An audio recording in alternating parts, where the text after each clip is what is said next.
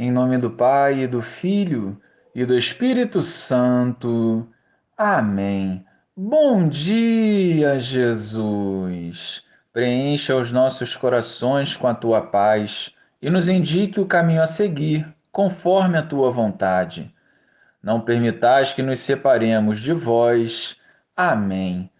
Naquele tempo, disse Jesus aos seus discípulos: Em verdade, em verdade vos digo se o grão de trigo que cai na terra não morre, ele continua só um grão de trigo. Mas se morre, então produz muito fruto.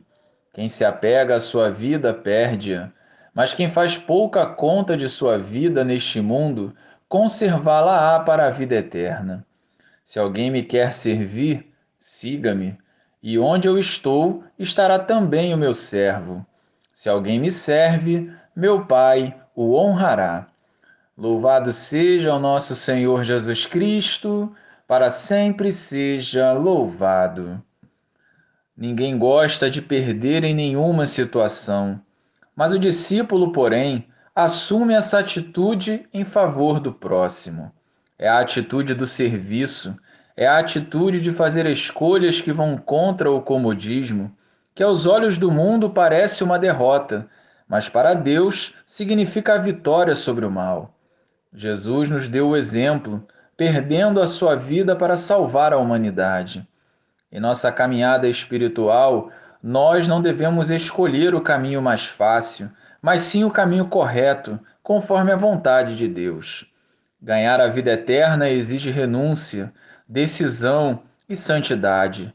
Exige abrir mão de si em favor do necessitado.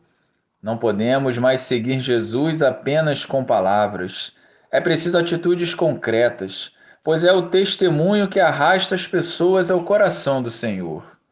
Deus honrará aquele que serve. Não é uma barganha, mas sim uma promessa.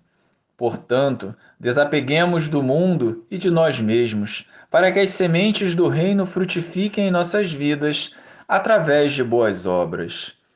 Glória ao Pai, ao Filho e ao Espírito Santo como era no princípio, agora e sempre. Amém.